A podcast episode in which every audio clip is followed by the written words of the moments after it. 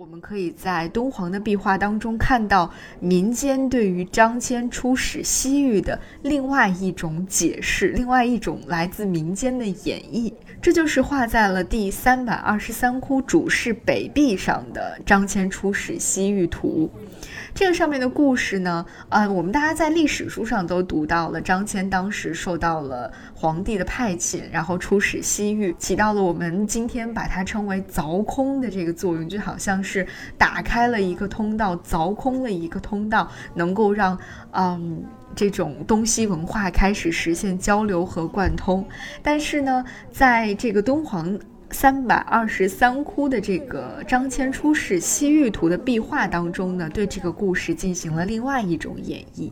它是讲说，在元狩二年，也就是公元前一百二十一年，汉武帝的大将我们大家都非常熟悉的霍去病，他在击破匈奴休屠王的时候呢，获得了祭天金人这样的一个东西，然后呢，他就把这个东西带了回来。但是没有人知道这个金人的名号是什么，所以呢，在这个壁画当中有这样一行字写着：乃使博望侯张骞往西域大夏国问名号。也就是说，他们为了要知道这个金人的名号是什么，就派张骞到西域的大夏国去求问这个金人的名号。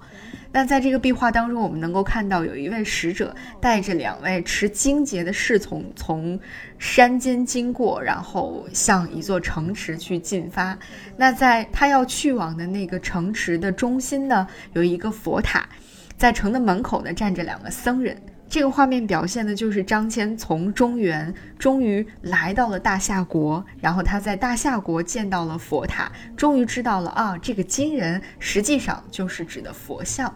那由此他就把佛教文化从大夏国带到了中原，它显然和我们读到的历史书上正史的记载并不相同。把原本是属于一个政治外交性质的张骞出使西域的故事，给讲成了一个佛教和佛像传入汉地的一个最早的由来的这样的一个故事。它其实是希望能够通过这种方式，让更多的人能够接受佛教，能够接受佛教的教育，给他一种、呃、更大的正当性吧，应该可能是这样的一种想法。